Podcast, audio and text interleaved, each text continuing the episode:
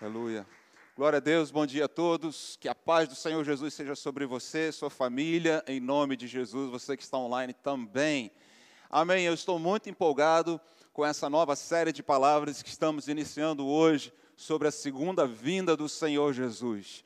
Nós, uh, um dia, ouvimos alguém dizendo o seguinte: quando que Jesus vai voltar? E alguém falou: ele está voltando desde o dia que ele subiu aos céus. a verdade é que a gente não sabe o quando nós não sabemos o dia, nem a hora, nem o dia, foi isso que ele falou, mas nós sabemos que há sinais, nós sabemos que há épocas e precisamos compreender aquilo que Deus preparou para nós. Eu não sei se você sabia, mas a Bíblia ela é composta de 27 a 30% de palavras proféticas. O que significa isso? Significa que é um presente de Deus para mim e para você. Deus quer revelar ao seu povo, aos seus filhos, aquilo que ele há de fazer. Se ele quer revelar, é porque há um propósito nisso. É porque nós precisamos nos preparar para aquilo que vai acontecer ou já está acontecendo, ou aquilo que já aconteceu e a gente precisa aprender com isso. Muitas pessoas nem sabem muitas vezes que Jesus morreu na cruz, por mais óbvio que pareça para você, nós que estamos aqui no Brasil. Mas há pessoas que não sabem a respeito de Jesus, algo que já aconteceu e foi profetizado na palavra. Portanto, se prepare. Esse mês, Deus revelará segredos do coração dele, coisas que estão ocultas, obscuras aos seus olhos, Deus trará luz. Deus mostrará para mim e para você aquilo que ele está fazendo, aquilo que ele há de fazer, para que nós nos preparemos para a sua gloriosa vinda. Quantos têm uma grande expectativa aí com a vinda do Senhor Jesus? Eu não sei você, mas o dia que eu recebi a notícia de que os aeroportos nos Estados Unidos se fecharam para os voos vindos da provenientes da Europa, no início, bem no iníciozinho, um pouco antes da divulgação da pandemia, eu fiquei chocado. Eu falei, não é possível. O fim do mundo está acontecendo agora. Eu falei, como isso é possível? E começaram a fechar os aeroportos. Uma situação nunca antes vistas, vista por nós, nessa geração.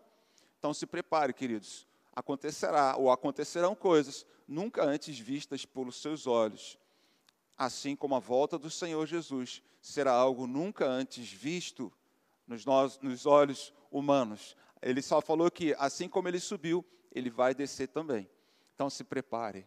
Deus está voltando, o Senhor Jesus está voltando para resgatar o seu povo e grandes coisas ele tem preparado para nós. Porque deixa eu te falar uma coisa antes de nós orarmos a volta dele não significa o fim, significa o começo. A volta do Senhor Jesus. Por isso que eu sempre digo: o melhor está por vir. A palavra do Senhor diz que ele reinará para sempre. Talvez você veja o mundo como está hoje e você fala: como Jesus vai reinar? Como ele está reinando? Tantas maldades, tantas coisas ruins acontecendo nesse mundo, como ele reinará?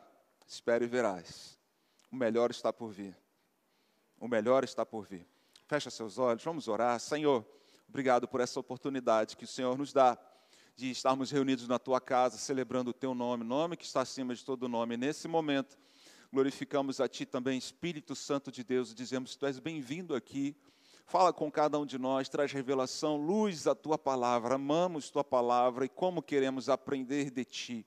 Portanto, Deus, eu te peço que essa palavra, Deus, essa série de palavras sobre a segunda vinda do Senhor Jesus, venha transformar nossos corações, nossas mentes, venha de fato e de verdade empolgar cada um de nós, ó Deus, animar o nosso coração, sabendo que o melhor está por vir. Nós oramos assim, consagrando esse momento ao Senhor, te pedindo a tua bênção, em nome do Senhor Jesus. Quantos podem dizer amém? Amém, graças a Deus, amém. Primeira coisa que eu quero falar para você é que a palavra de Deus, ela é verdadeira quanto às profecias. Eu quero começar lendo um texto, está escrito lá no livro de Daniel. Daniel é um livro muito profético. Muitas pessoas não entendem muito o que está escrito ali, assim como nós temos o livro de Apocalipse. Daniel fala sobre histórias daquilo que já aconteceu, coisas que estão acontecendo e coisas que virão acontecer ainda. Traz muita luz e muita revelação. E eu quero também de antemão dizer para você que Muita gente tem medo de ouvir falar sobre a segunda vinda do Senhor Jesus, ou falar sobre o final dos tempos. Aliás, o estudo de tudo isso tem um nome, chama-se escatologia. E muita gente fica com medo disso. Deixa eu te dizer uma coisa: se você, tá, se você fica apavorado, se você fica com medo de ouvir falar sobre isso, é porque você não está buscando na fonte correta. Tem muita gente que, assim como nós vemos na nossa mídia, faz um sensacionalismo, uma coisa assim que causa pânico, causa medo, meu Deus. E o pior, as pessoas não pensam, o melhor está por vir, elas pensam, o pior está por vir. é verdade que algumas situações sim, mas eu quero te dizer que Deus traz essa revelação para mim e para você, porque Ele quer proteger você, Ele quer trazer paz à sua família, quer trazer paz à sua casa, quer trazer conforto para você e segurança para você. Amém? Então eu quero começar lendo Daniel. Daniel, que aliás é o nome do ministro de louvor aqui, né? Daniel, capítulo 9, versículo 26. Diz o seguinte: eu vou sempre ler na versão NAA, ok? Diz assim: depois das, das 62 semanas, ungido será morto e não terá nada o povo de um príncipe que há de vir destruirá a cidade e o santuário. O seu fim virá como uma, inundação, até o fim haverá guerra e desolações foram determinadas. Quero começar lendo esse texto para dizer a você que algo dessa, desse versículo já aconteceu. O ungido foi morto, Jesus Cristo foi morto. Jesus Cristo foi morto. A palavra de Deus diz e ela já predizia isso. Todos nós aqui, certamente você sabe muito bem que Jesus morreu, mas ele ressuscitou. Ele ressuscitou. E aqui, querido, há um, te, há um período, eu não vou entrar no detalhe aqui, porque senão se transforma realmente num estudo escatológico. Mas essas 62 semanas, assim como fala 70 vezes 7, seriam anos e não semanas. E aqui há, um, há uma contagem, há uma matemática se você colocar na matemática, se você colocar o número de anos, desde que foi escrito, foi predito, quem falou isso para Daniel foi o anjo Gabriel, trouxe essa revelação e a matemática é exatamente o momento, o número de anos em que o Senhor Jesus veio a ser crucificado na cruz. E logo depois ele traz uma outra revelação que foi a respeito da destruição do templo. O templo em Jerusalém a cidade de Jerusalém, como fala aqui, a cidade santa foi destruída no ano 70 depois de Cristo. E isso dá, se você for ler mais é, versículos anteriores, fala de 490 anos, que seriam 70 vezes 7 semanas. 490 anos, que foi o período da onde foi profetizado, 70 depois de Cristo foi destruída a cidade santa. E logo depois ele fala que até o fim haverá guerra e desolações foram determinadas. O que nós estamos vendo são desolações, são espantos que nós temos visto, situações que nós nunca vimos antes e certamente quando nós começarmos a ver isso, isso vai estar demonstrando que é o fim. Eu quero apenas trazer esse texto, nós não vamos entrar no detalhe desse texto, para dizer a você que a palavra de Deus ela é a verdade. Daniel é um livro profético, um dos profetas maiores, foi escrito milhares de anos é, antes né, de, de hoje, né, contando de hoje, e, e também antes de Cristo, e a sua verdade, a palavra de Deus permanece fiel. Coisas aqui já se cumpriram e coisas ainda vão se cumprir, fatos ainda vão se cumprir de acordo com a palavra de Deus. Então quero dizer para você, creia na palavra de Deus, ela é a verdade. E conhecereis a verdade e ela vos libertará. Amém? Creia na palavra de Deus. Essa é a primeira parte que eu quero trazer para você mas hoje eu quero aprofundar um pouco mais sobre os dias da volta do Senhor Jesus, como seriam esses dias, ou como serão esses dias. Lucas capítulo 17, versículo 26, Jesus ele fala como serão esses dias. Eu quero pedir que você faça uma reflexão para você compreender se há alguma semelhança com os dias de hoje. Assim como nos dias de Noé, será também nos dias do Filho do Homem comiam, bebiam, casavam e davam-se em casamento, até o dia em que Noé entrou na arca, veio o dilúvio e destruiu todos. O mesmo aconteceu nos dias de Ló. Comiam, bebiam, compravam, vendiam, plantavam e edificavam, mas no dia em que Ló saiu de Sodoma, choveu do céu fogo e enxofre e destruiu todos. Assim será no dia em que o Filho do Homem se manifestar. O que, que nós vemos aqui? Que ele, ele traz, Jesus traz para nós algumas dicas sobre como serão esses dias.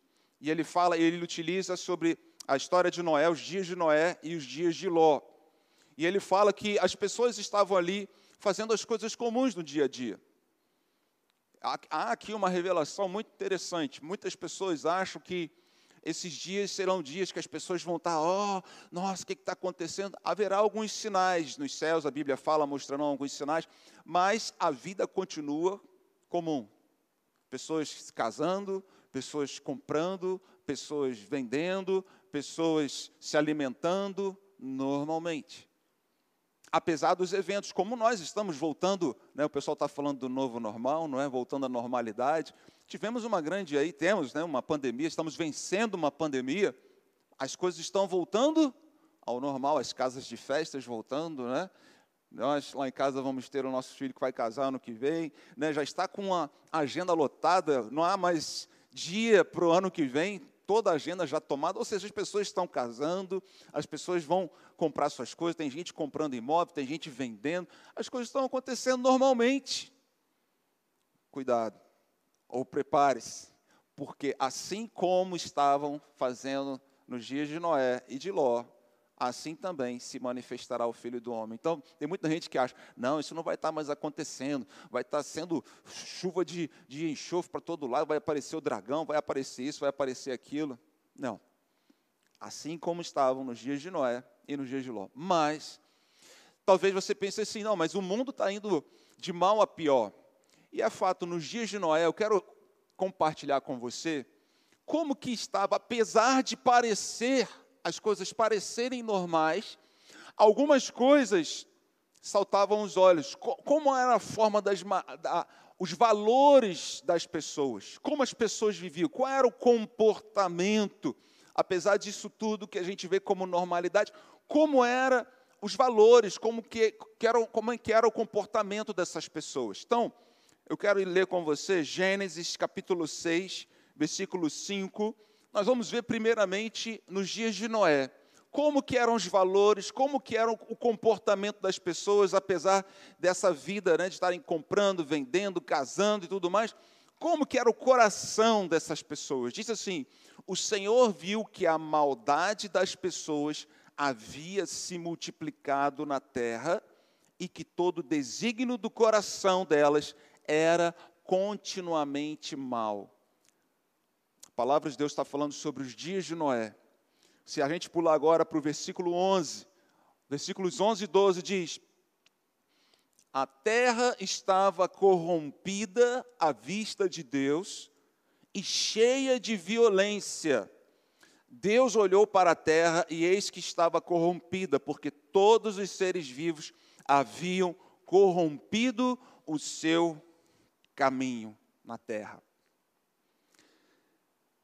A gente viu aqui algo que a gente conhece muito bem, ouve falar bastante: corrupção. A gente ouve falar muito sobre corrupção financeira, mas a corrupção financeira nada mais é do que um coração que já está corrompido. O dinheiro é apenas algo palpável, evidente. Mas um coração corrompido é um coração que já se corrompeu e se corrompe financeiramente. É apenas consequência de um coração corrompido. E fala de uma terra cheia de violência. Vamos ver como que era na época de Ló. Em Gênesis capítulo 18, versículo 20. Primeiro o Senhor faz uma denúncia aqui. Ele fala o seguinte: o Senhor, então o Senhor disse: o clamor contra Sodoma e Gomorra tem aumentado e o seu pecado é gravíssimo.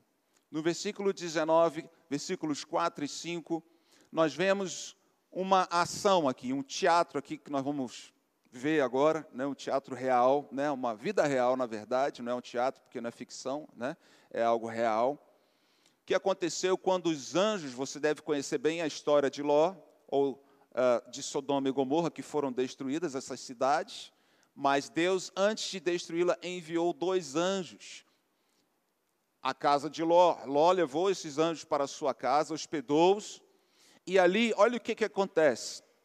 Antes que se deitassem, os homens daquela cidade cercaram a casa. Eram os homens de Sodoma tanto os moços como os velhos, sim, todo o povo de todos os lados, e chamaram Ló e lhe disseram: Onde estão os homens que à noitinha entraram na sua casa? Traga-os aqui fora para que abusemos deles. Abuso sexual naquela época de Ló. Talvez você imagine, né? Não, isso é novidade, não é o que nós vemos. Eu trouxe para vocês a nossa realidade. Algumas, muito simples assim, peguei rapidamente na internet. Eu trouxe rapidamente alguns slides para mostrar a você algo que nós estamos vivendo hoje, para ver se você vê alguma semelhança nos dias de Noé, nos dias de Ló. Nós vimos corrupção, terra cheia de violência e abuso sexual. Algumas áreas apenas. Passa o slide para mim, por favor. Aqui eu peguei rapidamente no Ministério Público do Paraná, diz assim, as estatísticas, né? Três crianças ou adolescentes são abusadas sexualmente no Brasil a cada hora. Três crianças ou adolescentes, isso é de março de 2020, antes da pandemia. Com a pandemia isso piorou. Isso piorou três crianças ou adolescentes são abusadas sexualmente no Brasil a cada hora. Passa o próximo slide, por favor. Esse é um slide que mostra a taxa de homicídio no Brasil. E o que nós vemos aqui é que aqui do lado esquerdo, não sei se dá para ver lá em cima, é no ano de 1980. E aqui do lado direito é 2017. E ali tem uma legenda que essa taxa de homicídios vai crescendo até a legenda mais de 55, eh, eu não sei exatamente qual foi a taxa que ele utilizou, mas o que eu quero que você veja é que de 1980 a 2017, olha o quanto que cresceu de homicídio apenas no Brasil. Apenas no Brasil. Que triste, não é? Pode passar o próximo. Aqui, uma realidade também no Brasil, de 1979 até 2017. Só em gráfico, só para você ver que é algo crescente. A terra se enchendo de violência. Pode passar o próximo, que é o último. Esse aqui é uma se você olhar, tem alguns sites, aqui foi da Transparência Internacional, sobre taxa de corrupção no mundo. Quanto mais vermelho, mais alta é a corrupção, a percepção e os fatos que comprovam a corrupção naquele país. Quanto mais próximo ao amarelinho, clarinho, menor é a taxa de corrupção. E aqui já é um mapa do mundo, não é só o Brasil. Muita gente acha que só o Brasil né, que existe isso. O que, que nós vemos? A corrupção está impregnada em todo o mundo. De novo, quanto mais para a cor vermelha, pior é a corrupção. Bom, pode tirar os slides. Eu só quis pensar algumas informações que nos mostram que nós estamos vivendo como nos dias de Noé e de Ló. A terra cheia de corrupção, a terra cheia de violência e a terra cheia de abuso sexual. De, das mais diversas formas. Eu não vou entrar aqui nos detalhes, vocês sabem muito bem quais são elas, vocês sabem muito bem, vocês têm acompanhado isso. E aqui a gente vê a realidade acontecendo. Então, em Lucas capítulo 21, versículo 34 e 36, Jesus, ele traz como que uma terapia, como que o povo dele, Jesus agora está falando para aqueles que o aguardam, aqueles que o esperam, como que a gente deveria agir diante desse cenário. Ele diz assim: tenham cuidado para não acontecer que o coração de vocês fique sobrecarregado com as consequências da orgia, da embriaguez e das preocupações desse mundo, e para que aquele dia não venha sobre vocês repentinamente como uma armadilha. O que Jesus está falando aqui é exatamente aquilo que estava se vivendo nos dias de Noé, de Ló, e o que nós estamos vivendo hoje. Orgias, embriaguez e preocupações desse mundo. Ou seja, a pessoa está preocupada apenas em casar, em comprar, em vender, pagar suas contas e assim está feliz. E aí se esquece, se esquece do que está por vir se esquece dessa gloriosa vinda do Senhor Jesus, se esquece, e daí o pecado vai entrando, a pessoa vai brincando com o pecado. Ah, isso aqui não tem problema não. Ah, se eu pecar, Jesus perdoa. Ah, não, se isso aqui eh, eu posso andar desse jeito, Jesus perdoa. Uhum. Querido, o segundo ponto que eu quero falar com você é que essa época da graça do Senhor Jesus está findando, está, está, está terminando. A volta do Senhor Jesus, ela simboliza o término da época da graça de Deus. A graça de Deus é, é quando nós podemos pedir perdão a Deus, nós podemos nos achegar, nós podemos clamar e nós vemos a presença do Espírito Santo de Deus reinando nessa terra. A Bíblia fala que quando a igreja for arrebatada, o Espírito Santo de Deus será o Espírito Santo de Deus está onde? Está na igreja. Foi ele quem fundou a igreja. No dia de Pentecostes, o Espírito Santo de Deus veio, batizou e marcou a fundação da igreja, ou seja, é o Senhor presente nessa terra. E vou te falar uma coisa: o Senhor Jesus só não veio e o mal só não avançou mais ainda por causa da igreja do Senhor Jesus, por causa do Espírito Santo de Deus que está na igreja do Senhor Jesus. Mas aqui Jesus está falando para a igreja, ele está falando, cuidado, para que você não entre nessas coisas, nessas orgias, nessa embriaguez. O que é embriaguez? Você perde a sobriedade. Você começa a achar que tudo é normal. Ah, não, é assim mesmo, é cultura. Não, é cultura. Meu irmão, esse negócio aí, é... se for cultura, então, misericórdia dos cristãos lá na China e tantos outros países onde não pode se pregar o evangelho. Você vai ser a cultura, então, daquele povo, então você não vai servir ao Senhor Jesus, porque é proibido. É cultura. Então, muito cuidado quando você não é cultura, não, eu vou assim mesmo. Não, querido, olha o que Jesus está falando aqui. Ele continua dizendo: Pois sobrevirá a todos os que vivem sobre a face de toda a terra. Ninguém, ninguém vai escapar à, segunda vinda do Senhor Jesus. Ninguém. Todos verão, todo olho verá. Portanto, aí Jesus traz a direção para nós vigiem o tempo todo. Vigia o tempo todo. Significa, ah, eu vou andar preocupado, ansioso, né? tenso. Não, Jesus não está falando sobre viver tenso. Pelo contrário, a Bíblia fala que nele encontramos alívio, nele encontramos paz. Mas o que está falando para você vigiar é para você não ficar brincando com o pecado. Aliás, o apóstolo Paulo diz: aquele que está de pé, vigie, cuide, para que não caia. Para que não caia. Imagina, querido, você pega, tem tantas pessoas que um dia já estiveram na igreja, já foram batizadas, já foram numa revisão de vidas, se perderam, hoje se perderam, estão brincando aí fora no mundo, vivendo despreocupados. São as preocupações do mundo, é o dia a dia, embriagadas, no sentido de perder completamente a sobriedade daquilo que é correto, de como viver de, de acordo com a palavra de Deus. E a pessoa está vivendo sua vida aí. Jesus ele falou, isso virá como uma armadilha. Em outro texto ele fala assim, virá como um ladrão, ou seja, virá repentinamente. E ele continua dizendo, vigiem um tempo todo, orando para que vocês possam escapar de todas essas coisas que têm de acontecer e para que possam estar em pé na presença do Filho do Homem. Quantos estarão em pé aqui na presença do Filho do Homem? Quantos podem dar uma salva de palmas a Ele por isso, então? Amém? Nós não vamos entrar aqui nessa parte, mas ele fala assim: vigiem e orem para que vocês possam escapar do quê? Da ira vindoura. Escapar de não ser arrebatado.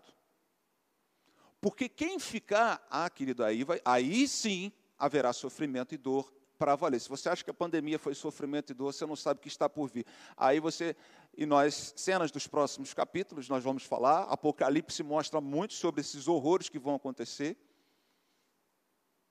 Se você acha que teve muita morte por causa do coronavírus, você não sabe o que, que está por vir depois que o Senhor Jesus voltar. Você não tem ideia. A Bíblia fala de, de não, não fala de milhões de pessoas, fala assim, um terço da terra, dois terços da terra exterminados. Não vai haver caixão para todo mundo, não vai haver. Você não, não tem noção do que está por vir. Depois que Senhor Jesus, depois que finalizar a época da graça do Senhor Jesus. Então, querido, corre sim. Se tua família, se, se, se você conhece alguém que não conhece ao Senhor Jesus, corre para falar do amor de Deus para essa vida. Corre para que você e eu possamos, como o Senhor Jesus está falando assim, escapar de todas essas coisas que estão por vir. Para que a gente possa escapar. As pessoas desejarão a morte, não encontrarão, não conseguirão. Que coisa terrível, são coisas assim que vão acontecer. Eu quero só ir para o último ponto nosso aqui, que é lá em Gênesis capítulo 19, versículo 12 e 14. Vigiai orai. Nós estamos semana de santificação. Se você ainda não entrou conosco, aproveite essa semana, entra aí nessa oração, nesse clamor. Isso é algo que a gente ama, a gente faz. Aquele que está de pé, cuide para que não caia. E aqui nós vamos ver agora uma cena de algo que Ló tentou fazer com a sua família, a sua casa. E essa é a grande mensagem que eu quero deixar aqui hoje para você. Toda mensagem precisa ter uma ação da nossa parte. Aqui nós vemos uma promessa de Deus sendo estabelecida. Nós vemos que os homens disseram a Ló, no versículo 12. Esses homens nada mais são do que os dois anjos que foram à casa de, de Ló. Você tem aqui mais alguém dos seus? genros, filhos, filhas, todos quantos você tem na cidade, faça-os sair daqui, pois vamos destruir este lugar, porque o seu clamor tem aumentado, chegando até a presença do Senhor, e o Senhor nos enviou a destruí-lo. Eu amo essa parte. Porque os anjos estão perguntando para Ló a respeito de quem? Da família dele. Os anjos estão perguntando: tem mais alguém aqui da sua família? Tem mais alguém aqui dos seus? Você está vendo como é que Deus se preocupa com a sua família? Você está vendo como Deus se preocupa com a sua casa? Se você está aqui sozinho hoje, representando sua família, saiba que Deus, Ele cuida da sua família, não é só de você. Deus, quando olha para você, não está olhando só para você, Deus está olhando para a sua casa. Deus, quando olha para você, não está se preocupando apenas com as suas coisas, mas Deus está se preocupando com aqueles que são seus. Foi isso que Deus perguntou a Ló aqui, através dos seus anjos. Né? Tem mais alguém aqui dos seus? E olha que até genro entrou aqui no negócio, viu gente? Genro, os agregados, noras, sogras, sogros, os agregados, Deus está falando sobre eles aqui. Está todo mundo aqui, ó. Deus olhou e falou: cadê os seus, cadê os seus genros? Você tem genro, você tem filhos, você tem. Quem que você tem?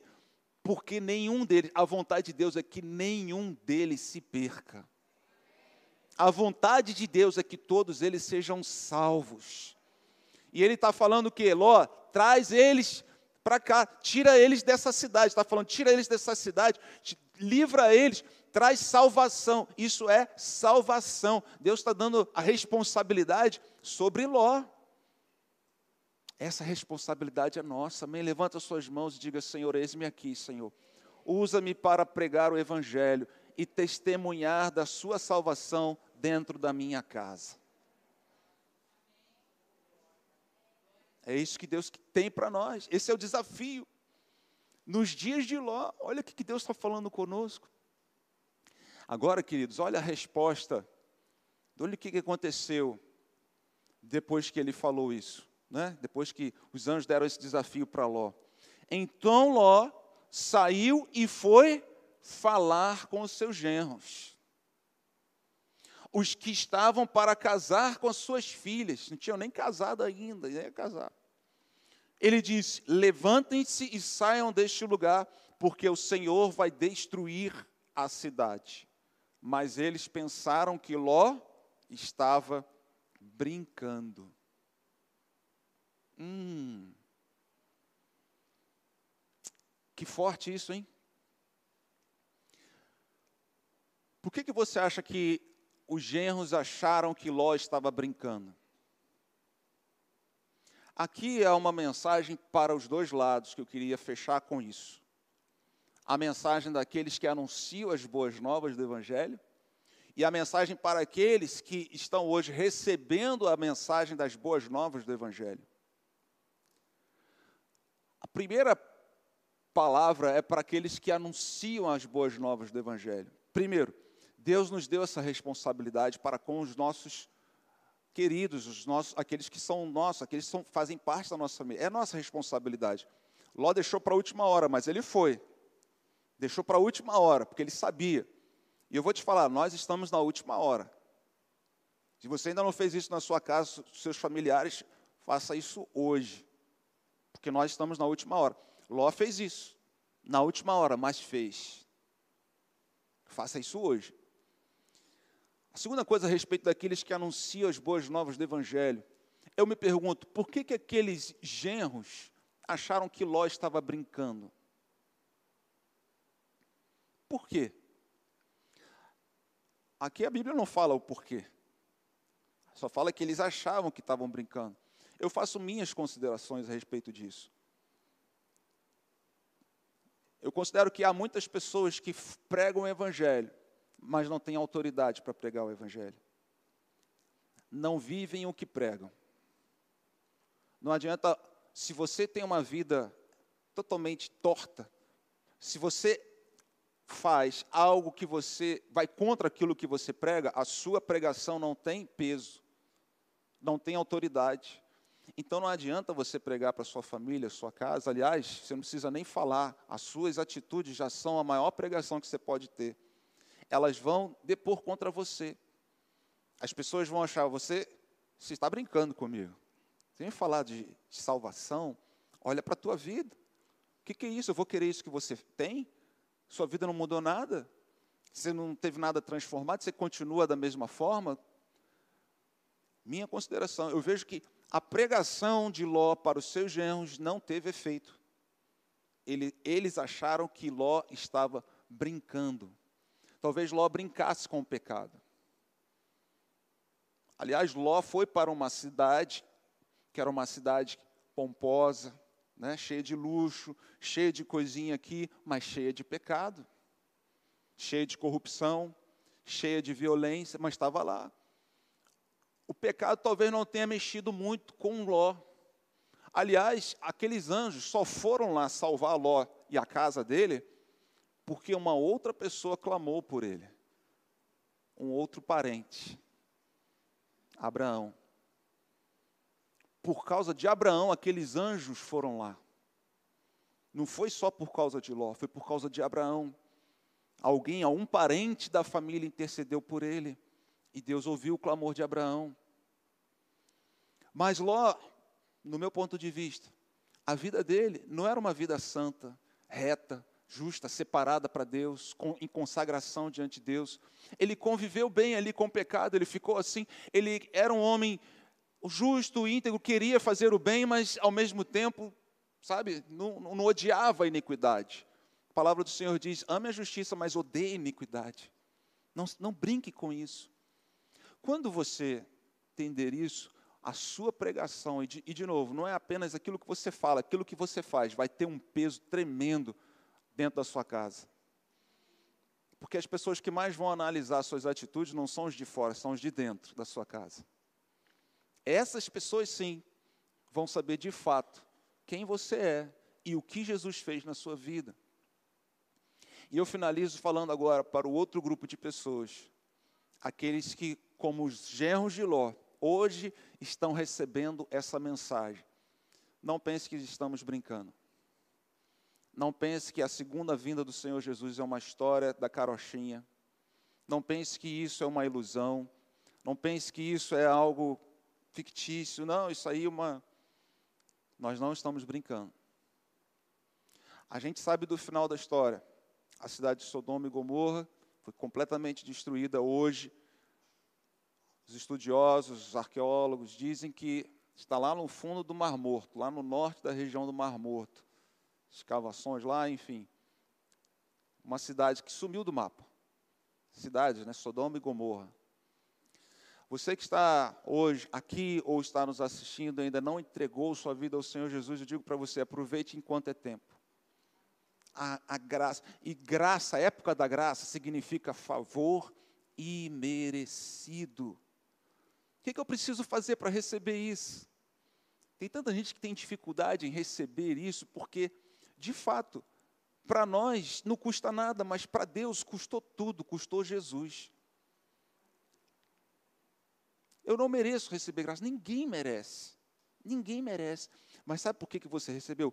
Porque Deus amou o mundo de tal maneira que amou você, que entregou Jesus para morrer por você, pelos seus pecados, para te dar a vida eterna para salvar você e a sua família, a sua casa. E o melhor está por vir, porque nós reinaremos com Cristo. Nós vamos reinar com Cristo por toda a eternidade. Você acha que você vai reinar nos céus? Não, querido, você vai reinar na terra. O melhor está por vir ainda para nós na terra. Não é aqui agora, enquanto nós estamos vendo, não, reinaremos sim, mas o melhor você não imagina, e nós vamos durante esse mês falar mais sobre isso, porque o melhor você não imagina o que está por vir. Eu finalizo, portanto, dizendo mais uma vez para você: aproveite enquanto é tempo. Aproveite que nós estamos aqui debaixo da época da graça, que Deus está enviando ainda profetas, anjos dele.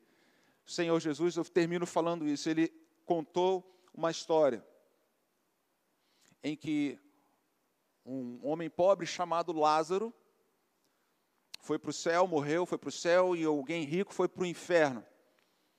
E esse homem rico, ele falou: pede para alguém ir na, na, na, minha casa, na casa dos meus irmãos, pregar para eles. E Jesus falou: eles têm a lei e os profetas. Eles têm a palavra de Deus e eles têm pessoas que estão anunciando o Evangelho. Ainda que um morto ressuscite, eles não crerão. Se eles não creem na lei e nos profetas, eles não crerão. O que a sua família precisa, o que nós precisamos, é da palavra de Deus e alguém para anunciar o Evangelho para eles. E nós temos isso hoje disponível às nossas mãos. Isso está disponível para nós. Nós temos a palavra de Deus disponível para nós e nós temos a liberdade de expressão do Evangelho do Senhor Jesus. Aproveite isso. Seja um pregador do Evangelho. Anuncie as boas novas da salvação, a começar na sua casa, em nome de Jesus.